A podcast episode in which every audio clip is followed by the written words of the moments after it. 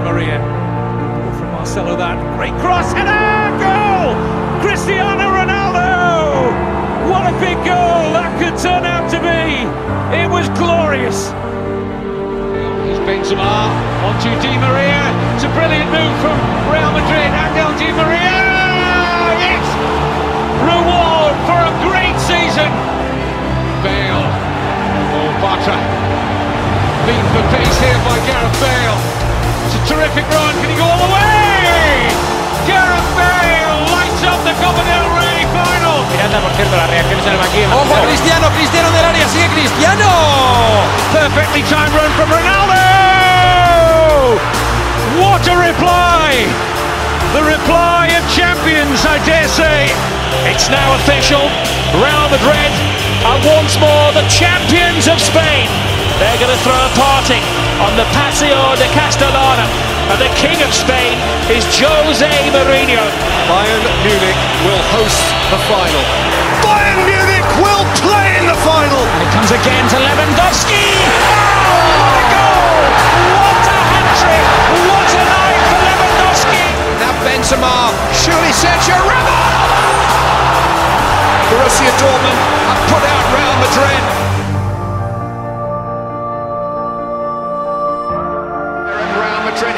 Another corner. Modric takes. It's a header from Ramos. Scores a goal in the 93rd minute, which saves their skin in the final. 2014 is the year of La Decima. The start of a new era at Real Madrid. My goodness, Jerry, over the years we've said that a few times, haven't we, under Florentino Perez? Yeah, but we weren't expecting Zinedine Zidane to be the new manager. Ronaldo is patient. Brilliant from Cristiano Ronaldo. Extraordinarily, it is Wolfsburg 2, Real Madrid nil. Ronaldo! Mountain to climb! They've hit the peak already! Beautiful! Beautiful! Something close to genius! Ronaldo to win the Champions League. And he does now! Real Madrid have won the Champions League for the 11th time! They are European champions. It's getting to be like the old days. Only gone and completed the first hat trick of wins for over 40 years. 13 times champions, six more than anyone else. Real Madrid are the champions. It's been a long time coming.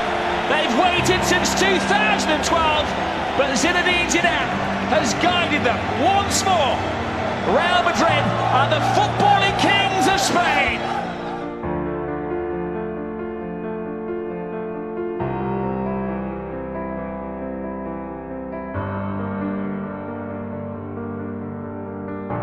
It's a remarkable night indeed in the career of one of the world's greatest players, Cristiano Ronaldo. Tonight he has now confirmed he is switching the white of Real Madrid for the black and white of Juventus.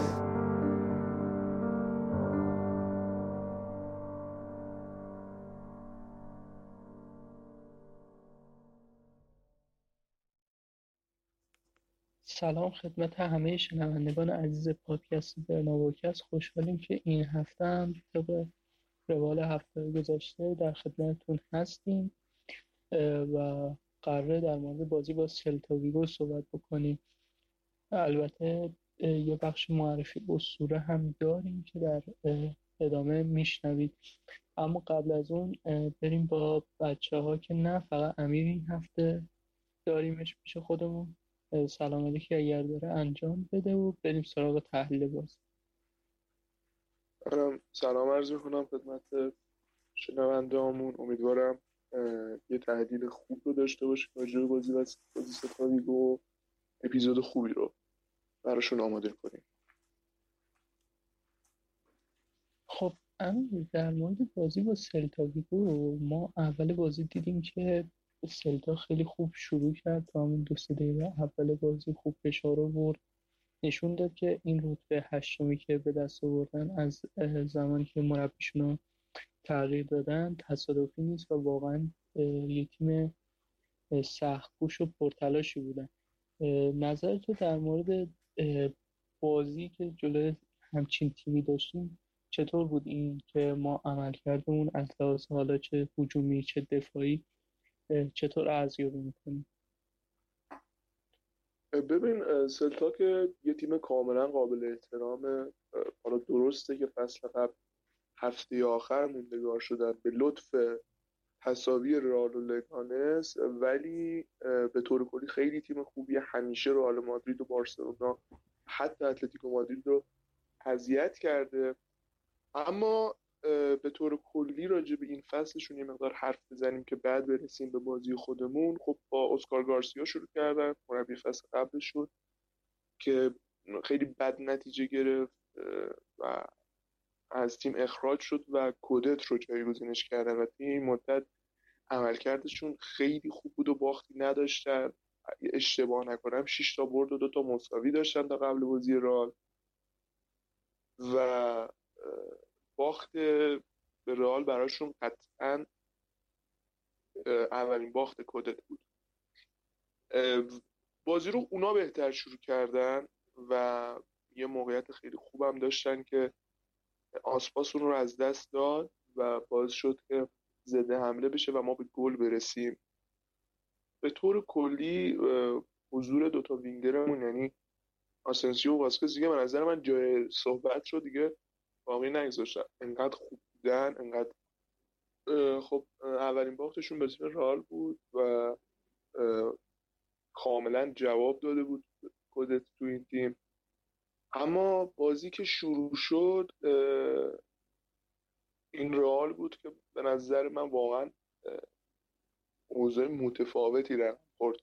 تو ده دقیقه ابتدایی اول اینکه خب خیلی ها میترسیدن نبود راموس دوباره کار دستمون بده ولی ناچو انقدر تمام ناچو انقدر تمام و کمال بازی کرد که جای حرفی رو باقی نگذاشت. سینا اگه موافق باشی ناچو بهترین عمل کرده یه مدافع تو این فصل برای ما رو ارائه داد. حتی راموس هم این فصل به این خوبی ناچو توی بازی نبوده. این نظر من واقعا بی‌نظیر بود. و اگه اون توپ رو رو خط در نمی آورد همون ابتدای بازی و اون توپ تبدیل به ضد حمله نمی‌شد کلی شرایط بازی تغییر می‌کرد. اون بلایی که مقابل کادیز و آلاوز سرمون اومد مقابل سلتا دوباره داستان داشتیم و برگشتنمون به بازی خیلی کار سختی می‌شد. اما برگشت اون توپ و گلی که به ثمر رسوندیم یعنی ارسال مارکو آسنسیو برای واسکز یک گل فوقالعاده بود. خیلی گل زیبایی بود اون گل چون همون سانتر فوقالعاده بود.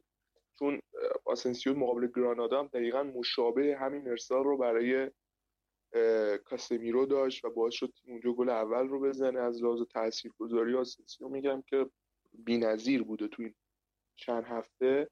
و واسکز چقدر خوب خودش رو پشت توپ قرار داد و ضربه سر و زد و باعث شد که بازی برای ما مقابل چنین تیم سخت و چغری به قول گفتنی آسون بشه و در ادامه هم که هر چقدر که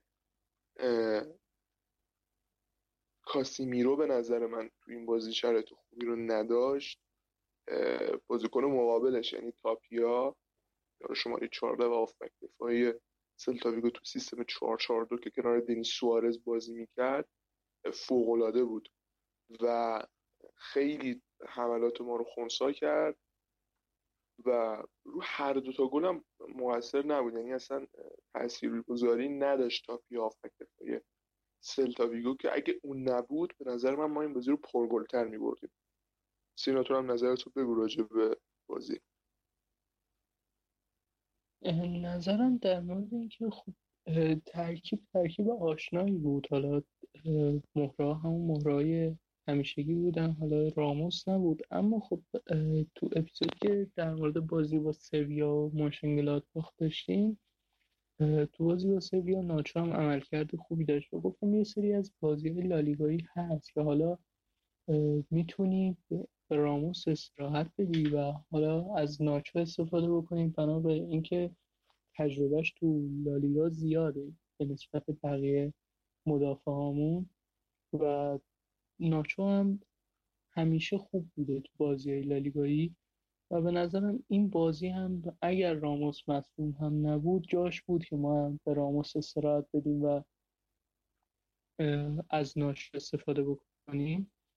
و نکته دیگه که هست به نظرم کاسیمیرو شرایط خوبی داشت. و حالا برخلاف چیزی که تو میگی کاسیمیرو بازیش رو خوب انجام داد. ولی مشکل این بود که خط هافبک کروس مودریش و کاسیمیرو دیگه اون شادابی گذشته رو نداره. و خب دو نفر از این سه نفر خط سی سال رو رد کردن. کروس سی و یک ساله شده مودریچ سی و پنج سالشه در آستان سی و شیش سالگیه و خب دیگه نمی‌تونن مثل قدیم اون مشارکت بالا رو چه تو زمان پرس کردن چه تو زمان توپگیری داشته باشن. و خب کاسیمیرو تنهاست. حالا بازی های زیادی بوده. این فصل که ما کاسیمیرو دیدیم و فرم خوبی نداشته و گفتیم هم اینجا که کاسیمیرو اوف کرده.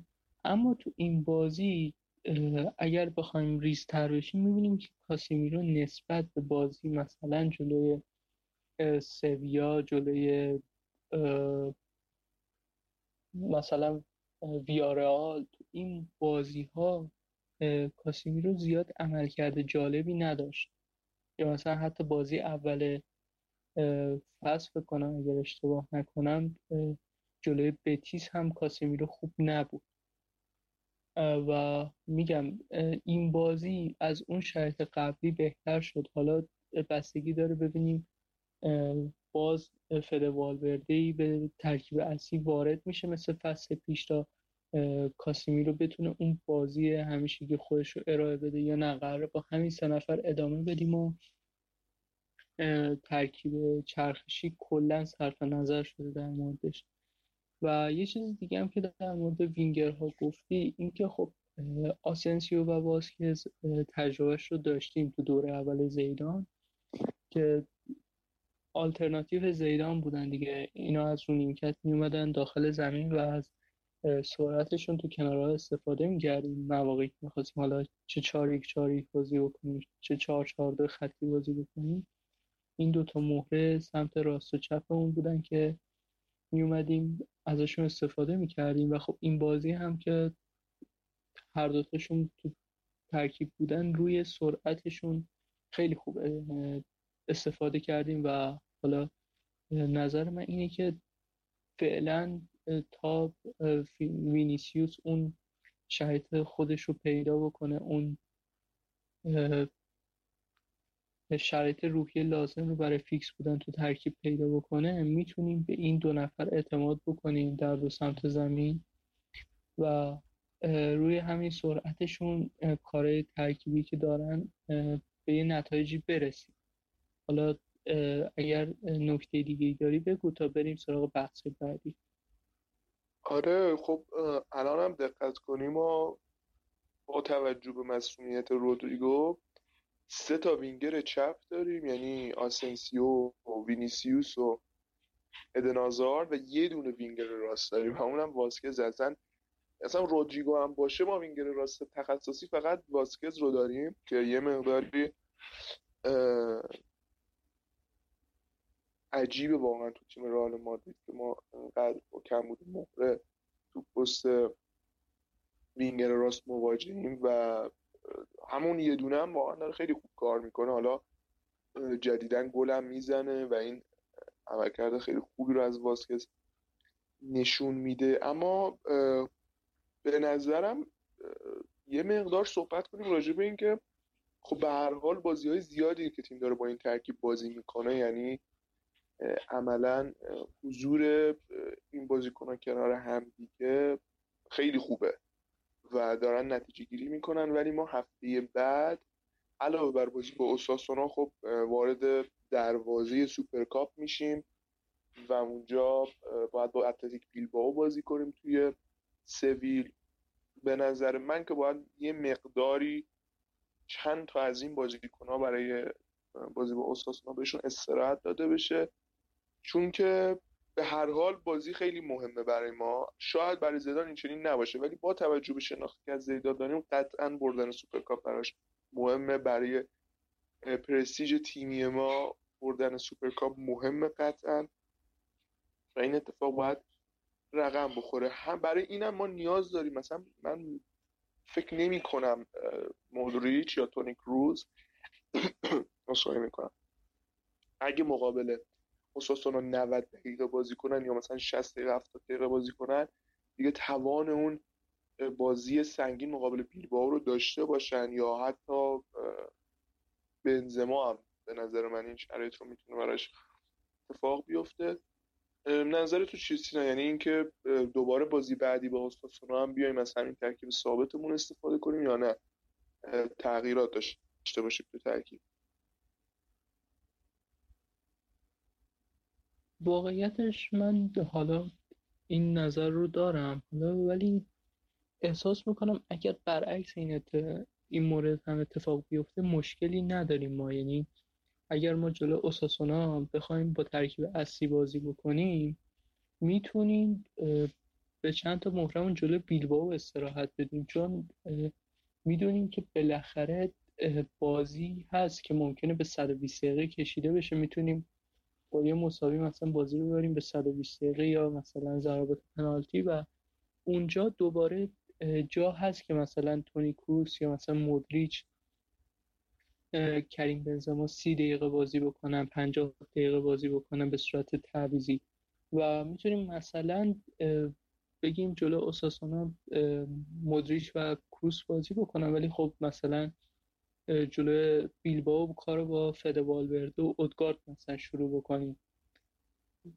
ولی مثلا یه سری مهرام هستن که اصلا نباید بهشون دست داد برای مثال فرلان مندی رو مثلا نباید واقعا بهش دست بزنیم. چون نباشه واقعا اون شکل بازی تیمی ما عوض میشه. هفته پیشم گفتیم ما وقتی مارسلو هست مجبوریم از جلو پرس بکنیم که دیگه اون ضد حملات اینا اتفاق نیفته که. دور مارسلو بخواد جا بمونه. و به نظرم میشه. حالا تو خط هافک و تا حدودی تو مهاجمامون یه ذره حالا چه بنا به حرف مثلا تو بازی با اوساسونا بهشون استراحت بدیم یا تو بازی با بیلباو مثلا بهشون استراحت بدیم. و هفته مهمی واقعا در این مورد هم باید موافقم که سوپرکاپ می‌تونه بقیه فصل ما رو بسازه چه گرفتن سوپرکاپ موجب این میشه که تیم از لحاظ روحی بالا بیاد خودش رو باور کنه. چه تو چمپیونز لیگ برای بردن آتلانتا چه برای ادامه دادن رقابت قهرمانی با اتلتیکو مادرید. اگر هم سوپرکاپ رو نگیریم ممکنه افت تیم شروع بشه. چون بالاخره یک جام از دست رفته. حالا هر چقدر اون جام فضای کوچیکتری داشته باشه از اهمیت کمتری نسبت بقیه جام ها برخوردار باشه. ببین تا واقعا موافقم که یه سری بازیکنهای تیم حتی می‌تونن جلو بیلباو هم استراحت کنن. ولی حالا مندی رو مثلا اشاره کردی که توانش رو داره. هم سن جوونه خیلی نسبت به این سری از بازیکنان ترکیب. و توان این رو داره که اصلا هر دو تا بازی رو فیکس باشه. مشکلی پیش نمیاد. ولی چیزی که مشخصه به نظر من البته این فقط یه پیش بینیه یعنی هیچ چیز دیگه نیست. به نظر من بارسلونا می‌تونه سوسیداد رو ببره چون تیم سوسیداد اصلا فرم خوبی رو نداره. و اگه تیم بارسلونا بتونه سوسیداد رو ببره و ما هم بریم فینال به هر حال فینال یه الکلاسیکوه و شرایطش و یعنی حتی اگه فینال سوپر کاپ هم نبود و باز هم یه بازی دوستانه بود که الکلاسیکو بود کاملا داستان متفاوت بود. اونجا دیگه باید بازیکنه اصلیمون بازی کنن. خیلی شرایط شرایط سختی واقعا. بازیکن تحت فشارن. و حالا من فکر می‌کردم به اینکه ما مثلا فصل قبل خیلی خوب شرایط برنامه مسابقات عادی بود مثل همیشه بود. مسابقات اواسط تابستون شروع شد. داشت برنامه خودش رو پیش می‌رفت و با اون وجودی که برنامه خیلی راحت تر بود از لحاظ فشاری که رو بازیکن میاد ولی زیدان از سیستم چرخشیش استفاده می‌کرد.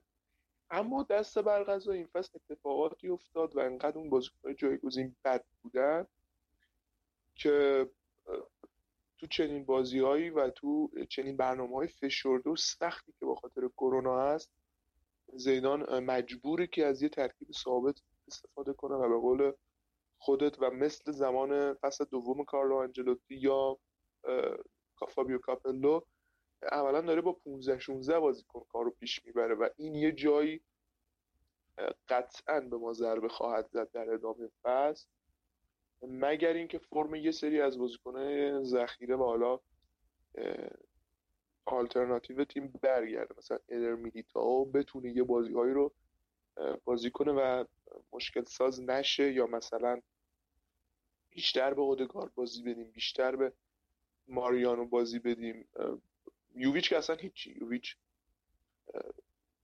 کار تیم رو به نظر من ترک می‌کنه ولی می‌تونیم اگه این بازیکنهای جایگزین شرطشون بهتر شد دوباره اونها رو تزریق کنیم بدیم ولی یکم برگردیم به جریان بازیمون با سلتاویگو و مصوم شدن یاگو آسپاس خیلی به نظر من کمک کرد. نه اینکه ما خوشحال شده باشیم یه بازیکن مصوم شده باشه ولی رو جریان بازی خیلی تاثیرگذار بود. نظر چیه؟ منم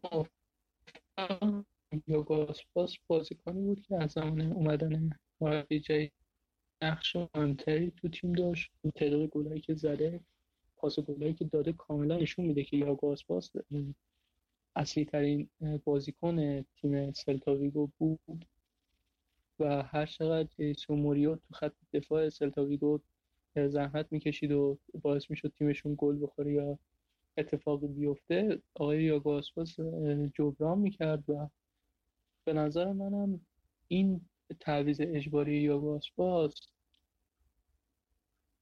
ما شد. چرا که ما تونستیم از یه بخشی از دردسرهای دفاعیمون کمتر بکنیم و بشیم. از این اتفاق که بود در ادامه بازی. اتفاق بیفته. و حالا صحبتی که دارم اینه که باز در مورد اعتماد به نفسه و اینکه واران همچنان اعتماد به نفس نداره. تا زمانی که یاگو آسپاس تو زمین بود واران خیلی با عجله با استراب می‌خواست پاس بده یا می‌دیدیم تو دفع توپ هم یه ذره استرسی بود. اما وقتی یاگو آسپاس از زمین خارج شد به یه باره دوباره مثلا انگار بازی براش تموم شده بود و خیلی راحتتر بازی کرد و به نظرم خیلی واران تحت تاثیر شرایط بازی قرار می‌گیره. نمی‌دونم زیدان برای این چه فکری می‌کنه ولی خیلی مهمه که مدافع تحت تاثیر شرایط بازی قرار نگیره. مدافع بزرگ هیچ وقت از این نمیترسیدن که حریف مقابلشون مثلا مهاجمش چه بازی کنی حالا اون مهاجم چه آماری رو ثبت کرده چه فرمی رو داره. و به نظرم این برای یه مدافع که تو رئال مادرید بازی می‌کنه و 27 سالشه یه آپشن منفی به حساب میاد. البته واران قبلا اینطور نبود. فصل پیش هم یه ذره اینطوری بود. یعنی مثلا ما تو بازی جلو سیتی چه رفت چه برگشت دیدیم واران رو که باز یه ذره استرس داشت. اما فصلهای قبلتر ما واران رو به این شکل نمی‌دیدیم. نمی‌دونم این از کجا نشأت می‌گیره اما باید کاملا این موزل حل بشه. حالا نمی‌دونم نظر در این مورد چیه. ببین وارا از من هفته یعنی دو هفته پیش دو اپیزود دو هفته پیشم گفتم راجع به واران که این مشکل واران با بازی ندادن بهش حل نمیشه. چون الان واران خب یه جاهایی از بازی داره خوب بازی می‌کنه. و عملا جایگزینی هم نداره. ببین شاید حالا خیلی هم ناچو بیاد بازی کنه. ولی ناچو دیگه هممون می‌دونیم به اندازه کافی از ناچو بازی دیدیم. ناچو بازیکنی نیست که تو همه بازی ها فرمی رو داشته باشه که مقابل سلتاویگو داشت. و خب به هر حال واران هم بازیکنی که ملی پوش تیم ملی فرانسه است. بین انبوهی از مدافعین وسط فیکس تیم ملی فرانسه است. قهرمان جام جهانی شده قهرمان اروپا شده با رئال مادرید. سالهای زیادی رو گذرونده ولی هنوز سن نسبتا خوبی هم داره. پس نباید این مدافع رو راحت از دست بدیم. چیزی که الان ما داریم راجع به راموس میشنویم که داره از تیم جدا میشه. و باید روش کار کنن به نظر من. حالا نمی‌دونیم زیدان چه ایده ای داره ولی خب چیزی که مشخصه از فصل چطور بگم یعنی از بازی با سیتی تو اتحاد این طرف یه واران دیگه رو داریم می‌بینیم تو ابتدای فصل که خیلی بد بود خیلی یعنی بازی با شاختار گل به خودیش مقابل والنسیا و اتفاقاتی که بود همه و همه دست به هم داد که واران دیگه تا آسانه فروپاشی بره. ولی خب با این فرم تیم و برگشتنش بردمون حالا تو ال کلاسیکو و اتفاقات دیگه واران یه مقداری شرطش بهتر شد. ولی کاملا اون بازی و اتفاقاتی که افتاد روش تأثیر گذاره چون ببین هر انسان دیگه ای هم باشه وقتی که اون اتفاقات براش بیفته. وقتی تو بازی که کلی طرفدارا مدت هاست یعنی ببین ما از بازی رفتمون با سیتی که اسفند ماه بود تا بازی برگشت که مرداد بود چند ماه فاصله؟ تقریبا 6 ماه فاصله بود و تو تمام این مدت طرفدارا رو کامبک فکر می‌کردن اینکه ما می‌تونیم به بازی برگردیم. اینکه امیدمون خیلی زیاده ما رئال مادریدی. ما می‌تونیم و بازی شروع شد و یه اشتباه از واران باعث شد که تمام معادلات به هم بریزه. و بازی که یکی یک بود و ما یه گل دیگه می‌زدیم بازی رو مساوی کرده بودیم دوباره یک اشتباه دیگه از واران و کار تموم شد عملا. و هر بازیکن دیگه ای بود به نظر من دچار این مشکل می‌شد. ولی خب می‌تونه برگرده واران. شرایط خوبش. ولی قطعا تا انتهای فصل این شرایط رو خواهد داشت. شاید اگه موافق باشی یه جام بردن جام و بردن لیگ بردن سوپرکاپ بردن کوپا دل ری از لحاظ روحی بتونه کمک کنه به چنین بازیکنایی که یه مقدار اون اعتماد به نفس خودشون رو پیدا کنن. من نظری ندارم. دیگه بریم سراغ بحث بعدی. حالا من یه صحبت نهایی داشته باشم. اینکه در مورد یه بازیکنی حالا می‌خواستم صحبت بکنم. ما همیشه در مورد لوکا مودریچ صحبت می‌کردیم که اصلا این بازیکن تموم نشدنیه این بازیکن سنش بالاست این سن معمولا بازیکن تو قطر چین بازی می‌کنن اما مثلا لوکا مودریچ همچنان می‌تونه تو رئال مادرید بازی بکنه اون کیفیت همیشه گیرو داشته باشه. اما یه بحثی که هست اینکه لوکا مودریچ حالا ما داریم یه پادکست رو ضبط می‌کنیم در مورد رئال مادرید. پس باید حرفمون هم بر مبنای واقعیت باشه بر مبنای مشاهدات باشه نه اون چیزی که تحت تاثیر سلایق و مواردی که همیشه بهش تعصب داشتیم صحبت بکنیم. و به نظرم لوکا مودریچ فصل پیش تا یک جایی از خوب بود. بعدش کاملا مصرف شد و دیدیم که فد والورده وارد ترکیب شد و عملکرد خوبی داشت. این فصل یک اتفاقی افتاد که خب فد والورده مصوم شد خب و مودریچ مجبور شد که برگرده به فرمی که نیاز هست و دیدیم که مودریچ دوباره سرپا شد و تونست اون عمل کرده رو داشته باشه. اما بحثی که هست اینی که من احساس می‌کنم لوکا مودریچ چه بخوایم چه نخوایم تا انتهای فصل این فرم رو نمی‌تونه نگه داره. من خب آدم یه مقدار بدبینی هم و, به اینم اعتراف می‌کنم. اما منطق اینو میگه بازی کنی که 35 سالشه در خط هافک بازی می‌کنه و تو تیم مثل رال مادرید که برنامه فشرده ای داره هم تو کوپا دل ری هم تو لیگ قهرمانان هم تو لالیگا باید بازی بکنه در ماهای آینده این بازیکن قاعدتا نمی‌تونه این فرم رو نگه داره. هرچند اینکه بهش هم استراحت بدی. و یک جایی می‌بینیم که دیگه عملکرد لوکا مودریچ از یه حدی فراتر نمیره و تو همون لول استاپ می‌کنه.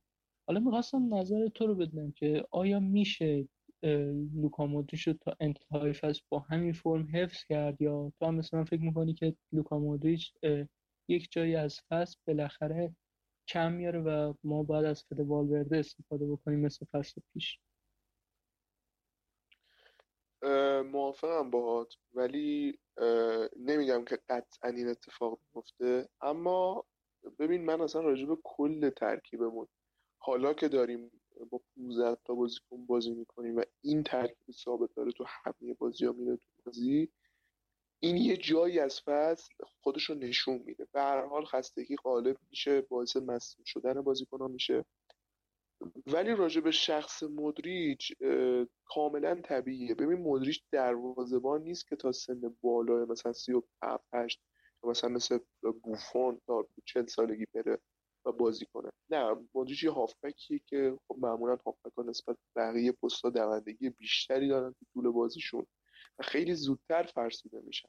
همین که تو 35 سالگی داره این بازی ها رو انجام میده یعنی این بازی چه شخصیت بزرگی داره که تونسته اون حالت فیزیک بدنیش رو با ذهنیتش همسان کنه و بتونه این بازی خوب رو به نمایش بذاره. ولی خب واقعیت اینه که مدریش 35 سالشه و بخواد این چنین پیش بره و مدریش فیکس تیم باشه تو بازی های پیش رو کم خواهد آورد و ما این مهره رو ممکن اصلا یه اتفاق بیفته یه مسئولیت بدی براش پیش بیاد. کل فصل این بازیکن از دست بدیم. یا مثلا دو ماه از دستش بدیم و مقابل آتالانتا این بازیکن رو نداشته باشیم. یا مراحل اگه صعود کردیم مراحل بالاتر چمپیونز لیگ. اول فصل هم اصلا چیزی که برای مودریچ در نظر داشت زیدان این بود که تو ده دقیقه یه به آخر به بازی میومد بازی فیکس هم داشت ولی مثلا دو تا بازی رو نیمکت بود. یه دونه بازی فیکس بازی می‌کرد. و اون بازیهایی که بازی میومد کاملا جریان بازی رو تغییر داد لوکا مودریچ و این یه عملکرد فوق العاده شد. مثلا ال کلاسیکو که به بازی اومد کاملا بارسلونا رو ویران کرد یه رو با آخر بارسلونا که داشت فشار می آورد گل دوم گل دوم رو بزنه و بازی رو مساوی کنه. ولی خب مودریچ به بازی اومد همه چیز عوض شد. خودش گل رو به اون شکل زیبا زد و شرط رو تغییر داد.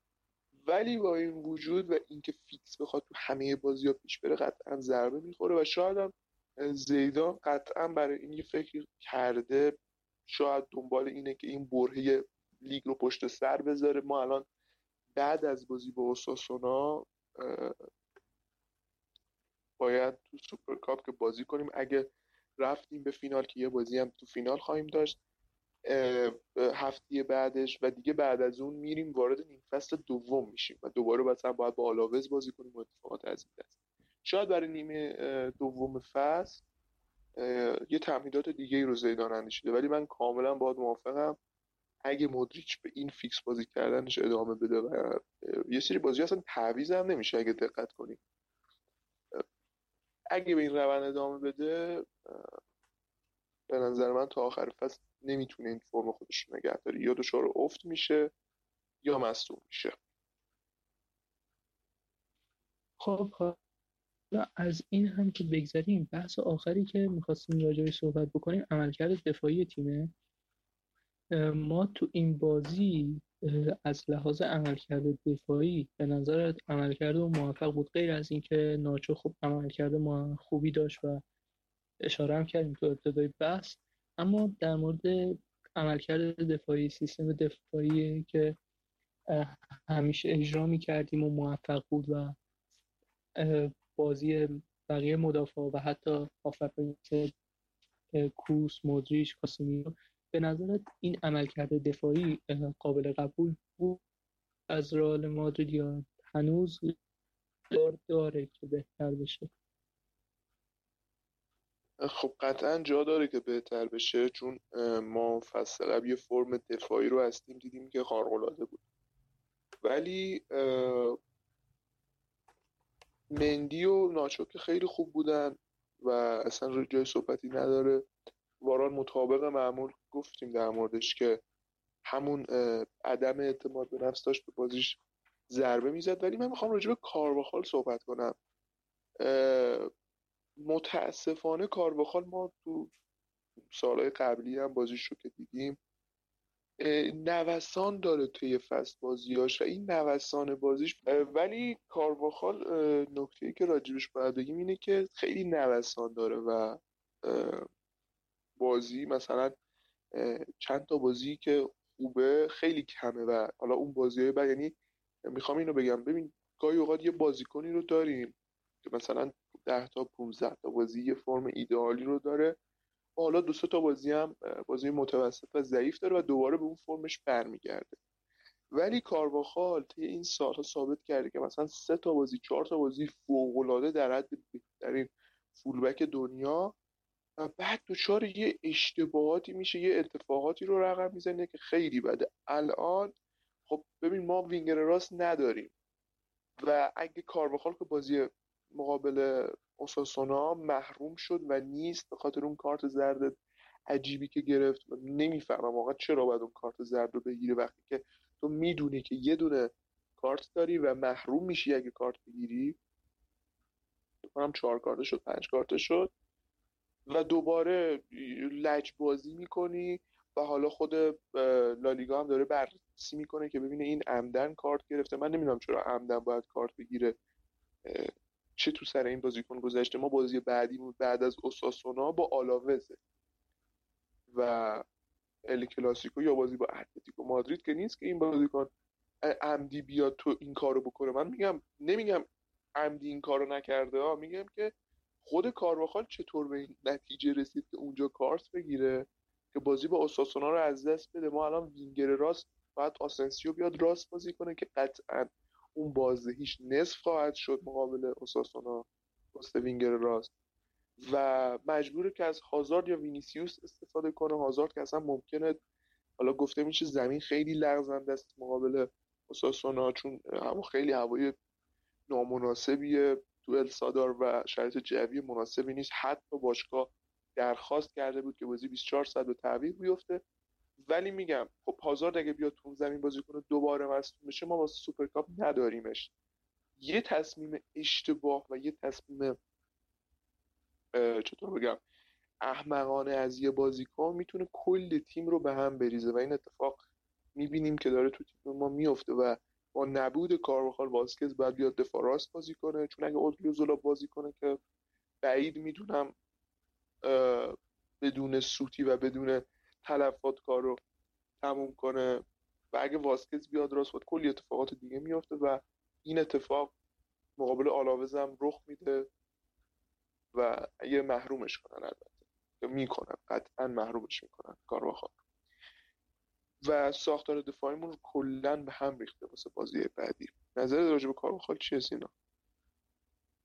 این کارواخال یه مشکلی که داره اینه که ببین هیچ وقت نمی‌تونی بهش اعتماد بکنی. برای مثال جلوی اتلتیکو تنها باری بود اتلتیکو تو بازی این فصل. تنها باری بود که من مطمئن بودم کارواخال خوب بازی می‌کنه. اونم نه به خاطر اینکه کارواخال برگشته بود یا به خاطر بازی قبلیش به خاطر کاری که زیدان انجام داده بود و واسکز رو به عنوان وینگر راست جلوتر ازش بازی داده بود و این خب باعث می‌شد که اگر جامون یا خطایی کرد یا عملکردش ضعیف بود واسکز جبران بکنه. اما در کل تو این تمام این فصلی که ما کار بخار رو می‌دیدیم یه بحثی که هست اینه که هیچ وقت نمیشه بهش اعتماد که یه بازی به قول خودت بهترین فولبک راست جهانه. تو یه بازی اصلا عملکرد قابل قبولی نداره. و این بیثباتیش خیلی اذیت می‌کنه.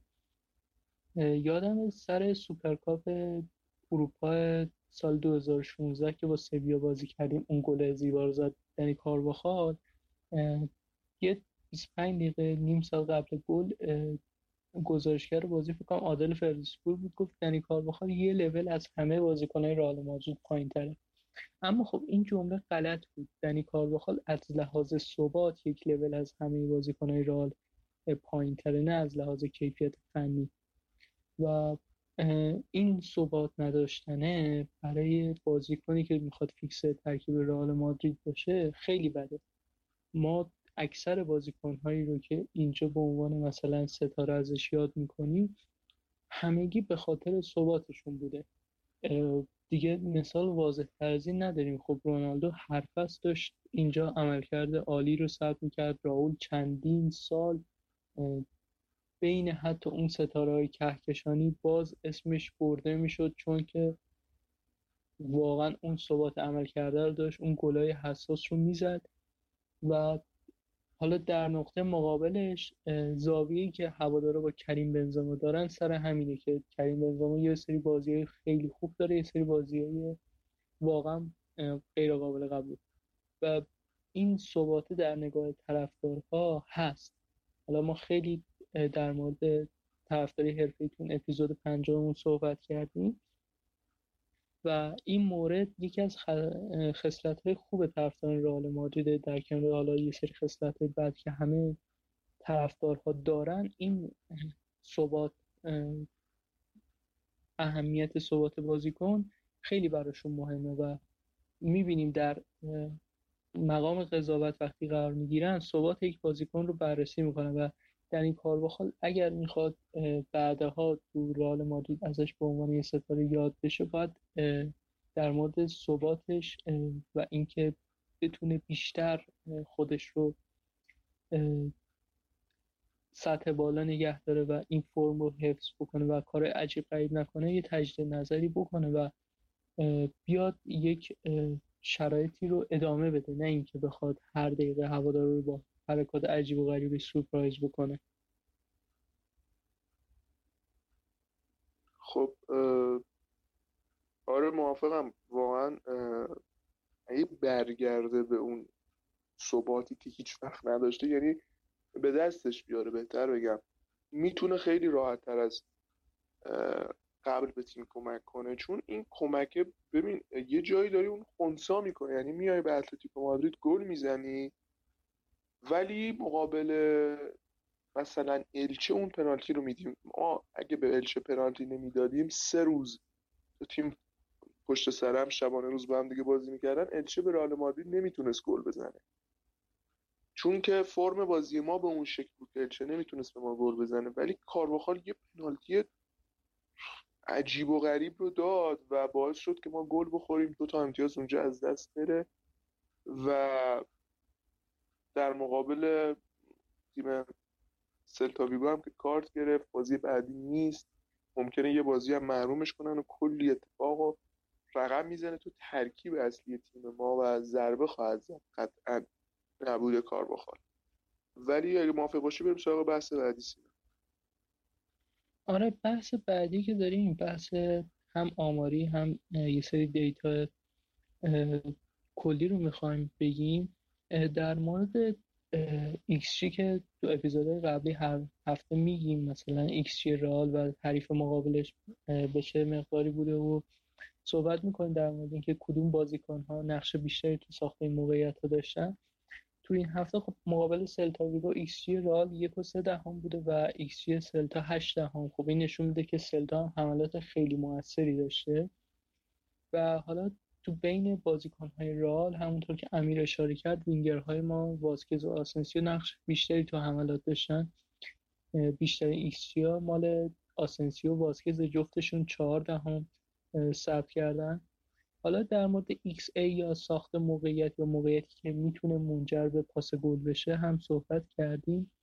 و تو این مورد هم باز واسکز نقش مهمتری داشته با ثبت XA 5 دهم. و بعد از اون آسنسیو با چهار دهم.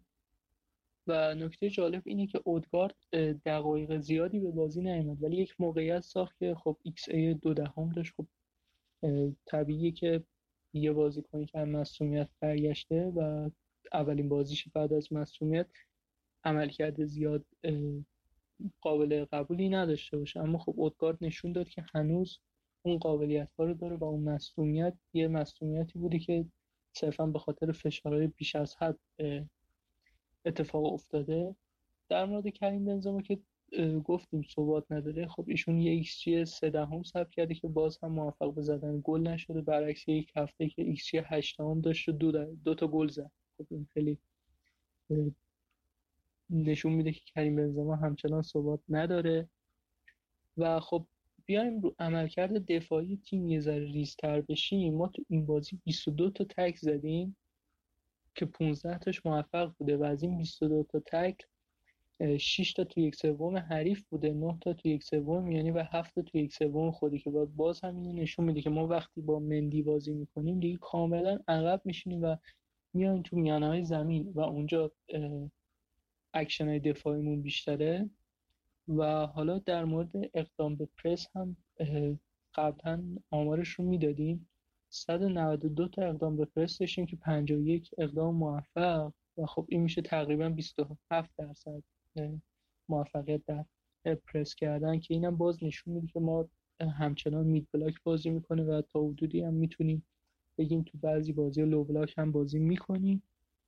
و حالا اگر بخوایم ریزتر بشین در مورد این اقدام به پرس ها 40 تا تو زمین حریف بوده تو یک سوم حریف و 112 تا در یک سوم میانی زمین و 40 تا در یک سوم خودی که دیگه کاملا نشون میده که ما از کجا شروع می‌کردیم به پرس کردن و توپگیری و حالا دو تا مورد دیگه ای هم که می‌خواستم بهش اشاره کنم بلاک هامون بوده. 18 تا بلاک انجام دادیم که 14 تاش پاس بوده اگر اشتباه نکنم و دو تا هم شوت اگر درست گفته باشم ما بلاک انجام دادیم و دوتاش رو ناچو انجام داد. یکی اول بله بله.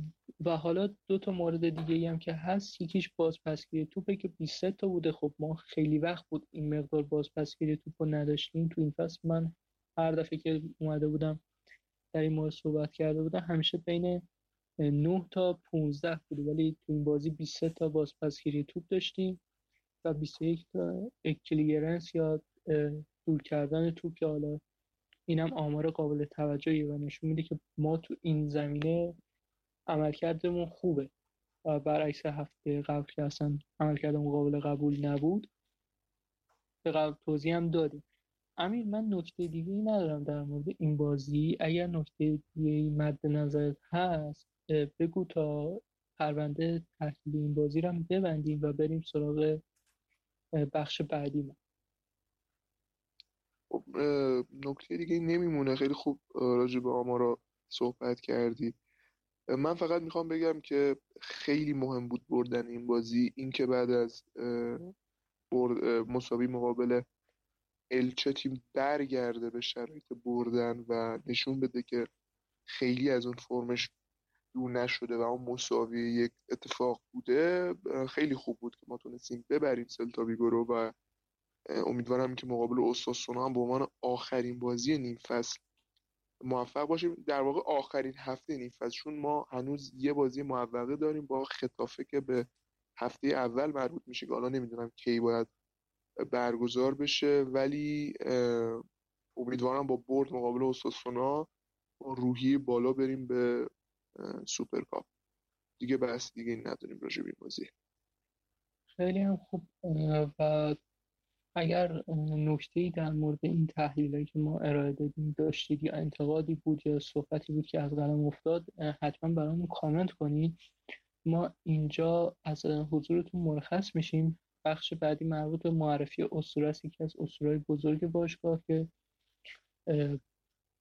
بی ربط هم نیست به شرایط امروز باشگاهمون مخصوصا در مورد تمد قرارداد راموس. بریم معرفی اسطوره رو بشنویم و اپیزود این هفته رو به پایان ببریم.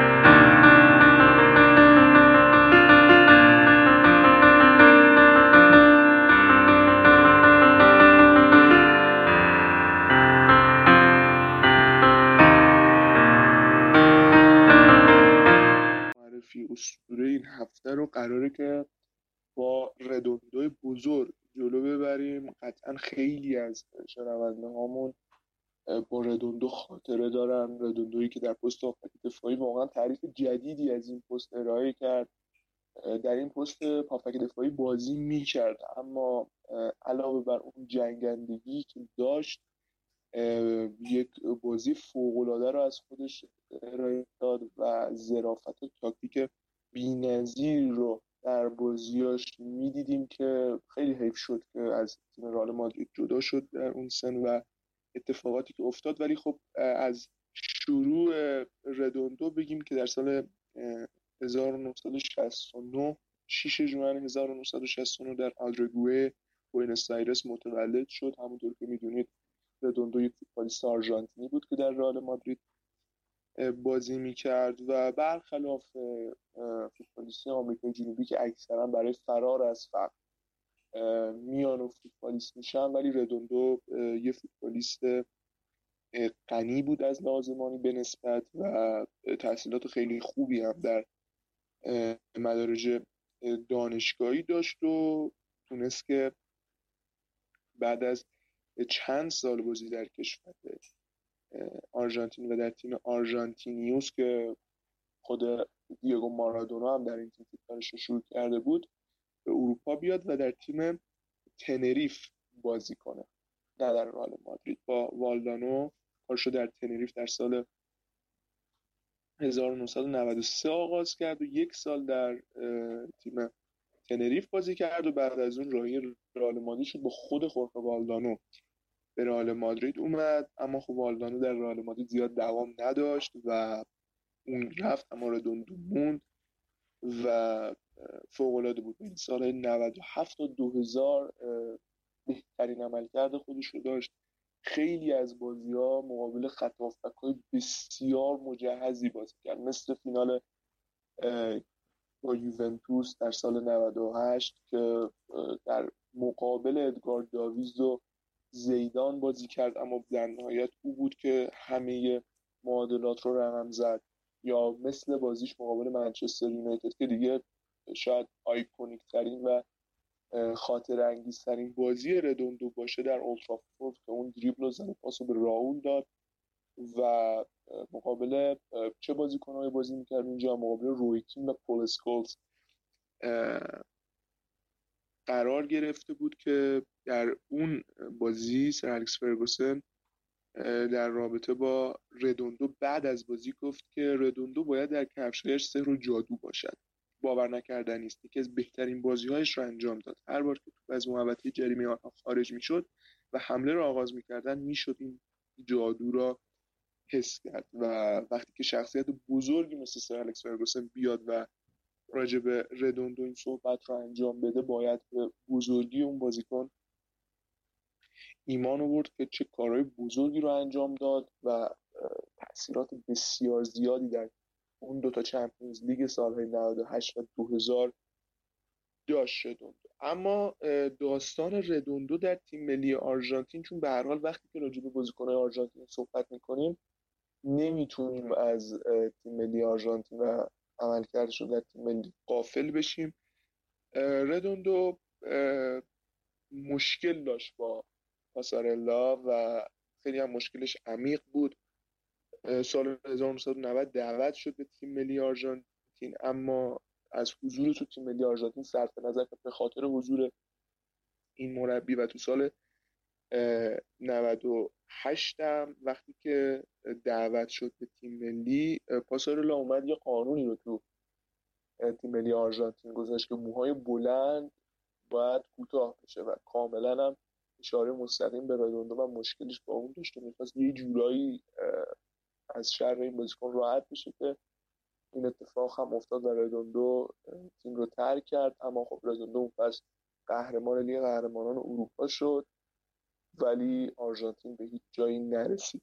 در رقابت های جام جهانی و نشون میده که کاملا اشتباه کرده مربی ملی آرژانتین در اینکه به مشکل خورده با بازیکنی مثل ردوندو جواهری به اسم ردوندو اینو من نمیگم که ردوندو جواهر خیلی از فوتبال دوستان به این نکته اشاره داشتن که بازیکنی مثل ردوندو چقدر از جایگاه بالایی برخورداره. اما قبل از اینکه به داستان جداییش برسیم من می‌خوام یه سری از افتخارات فرناندو ردوندو رو بهش اشاره بکنم در رئال مادرید که دو تا لالیگا برده دو تا لیگ قهرمانان برده و یه دونه جام باشگاهی جهان. یعنی پنج جام رو در رئال مادرید توی سالهای حضورش برده فرناندو ردوندو. اما داستان اصلی که داره ردوندو با تیم رئال مادرید و اتفاقاتی که افتاد و این بازیکن در اون سن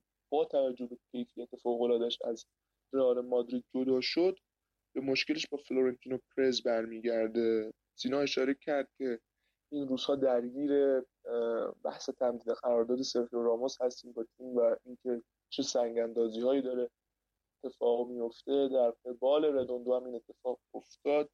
مشکلش با پرز برمیگرده به انتخابات ریاست باشگاه که لورنزو سانز کاندیدای مورد حمایت ردوندو بود و از اون حمایت کرد اما از پرز حمایت نکرد. اما پرز به تیم اومد و اولین کاری که کرد کلود ماکلله و کنسسا و فیگو سانتیاگو سولاری رو با مبلغ 151 میلیون یورو به تیم رئال مادرید اضافه کرد و نیکلاس آنلکا کریستیان کارمبو و ردوندو رو از تیم خارج کرد. هیچ آدم عاقلی نمیاد بازیکنی مثل ردوندو رو از تیمش خارج کنه. ولی این اتفاق افتاد. علا رقم این که خود ردوندو بارها مصاحبه کرد و گفت که راضی نیست به جدایی از تیم رئال مادرید. ولی این اتفاق افتاد و از تیم رئال مادرید جدا شد و به میلان رفت. در اون زمان هم میلان بسیار بزرگی بود و دوران فوقالعاده و طلایی خودشون رو سپری می‌کردن. اما خیلی زود میلان متاسفانه مصدوم شد ردوندو در تمرینات و از لحاظ زانو مورد جراحی قرار گرفت و خیلی فوتبالش رو تحت تاثیر قرار داد که به طوری که در طی چهار سال حضور در باشگاه میلان ردوندو فقط 16 تا بازی برای تیم میلان انجام داد که آمار عجیب و غریبیه. اگه ردوندو اون مسئولیت براش پیش نمیومد شاید میلان اتفاقات بزرگتری رو توی اون سالها رقم می‌زد. بعد از اینکه جدا شد از این و به میلان رفت اولتراهای تیم رو سکوا شعار می‌دادن که پرز یاد بگیر هیچ کس رونالدو رو نمیفروشه ولی فروختی و اتفاقات از این دست مشکلاتی از اون موقع طرفداران رئال مادرید با فلورنتینو پرز داشتن. اما نکته جالب در مورد ردوندو این بود که بعد از اینکه مصدوم شد و دیگه عملا نمی‌تونست زیاد برای تیم میلان بازی بکنه از لحاظ شخصیت بزرگ این بازیکن می‌خوام خدمتتون عرض کنم که اصولیتش رو به میلان ثابت کرد. هیچ گونه دستمزدی از این تیم نگرفت و حتی خونه و ماشینی که بهش داده بودن سران باشگاه میلان پسشون داد. اما خب در قبال اون مدیرای تیم و شخص آدریانو گالیانی پیشنهاد ردوندو رو رد کرد دستمزد رو بهش داد خونه و ماشین رو دوباره بهش پس داد و گفت که فرناندو مرد باور نکردنی است و همینطور بازیکن خارق‌العاده. اون عنوان مدیر هیچ وقت چنین چیزی در عمرم ندیده بودم. یه مدیر میاد راجع به این بازیکن چنین صحبتی رو می‌کنه و یه مدیر دیگه داره اتفاقات دیگه رو در تیم رئال مادرید رقم می‌زنه و رد کرد. ردوندو رو از رئال مادرید. به حال ردوندو تو میلان هم افتخاراتی رو تونست به دست بیاره و طی اون چهار سال حضور این که فقط 16 تا بازی کرد اما یه سریا برد تو سال 2004 و یه دونه کوپا ایتالیا و یه دونه لیگ قهرمانان اروپا. که اونجا هم حتی فاتلی قهرمانان اروپا با میلان شد. اما در بحث ملی هم راجع به ردوندو صحبت کنیم در نهایت که برای تیم ملی آرژانتین هم طی 29 بازی ملی یک گل زد که دلیل اینکه خیلی هم کم بازی کرده همون مشکلاتی بود که با مربی تیم ملی آرژانتین داشت که در ابتدای بحث خدمتتون عرض کردم که تو اون مدت هم با تیم ملی آرژانتین یه دونه کوپا آمریکا برد و یه دونه هم جام کنفدراسیون ها که حتی اونجا هم موفق به کسب افتخار شد. به هر حال بازیکن بزرگی از تیم رئال مادرید توی اون سالها رفت. اگه ردوندو بود شاید اتفاقات بهتری برای رئال مادرید رقم می‌خورد. و سناریوی تکراری رو داریم این روزها می‌بینیم که امیدواریم در مورد سرخیو راموس هم تکرار نشه.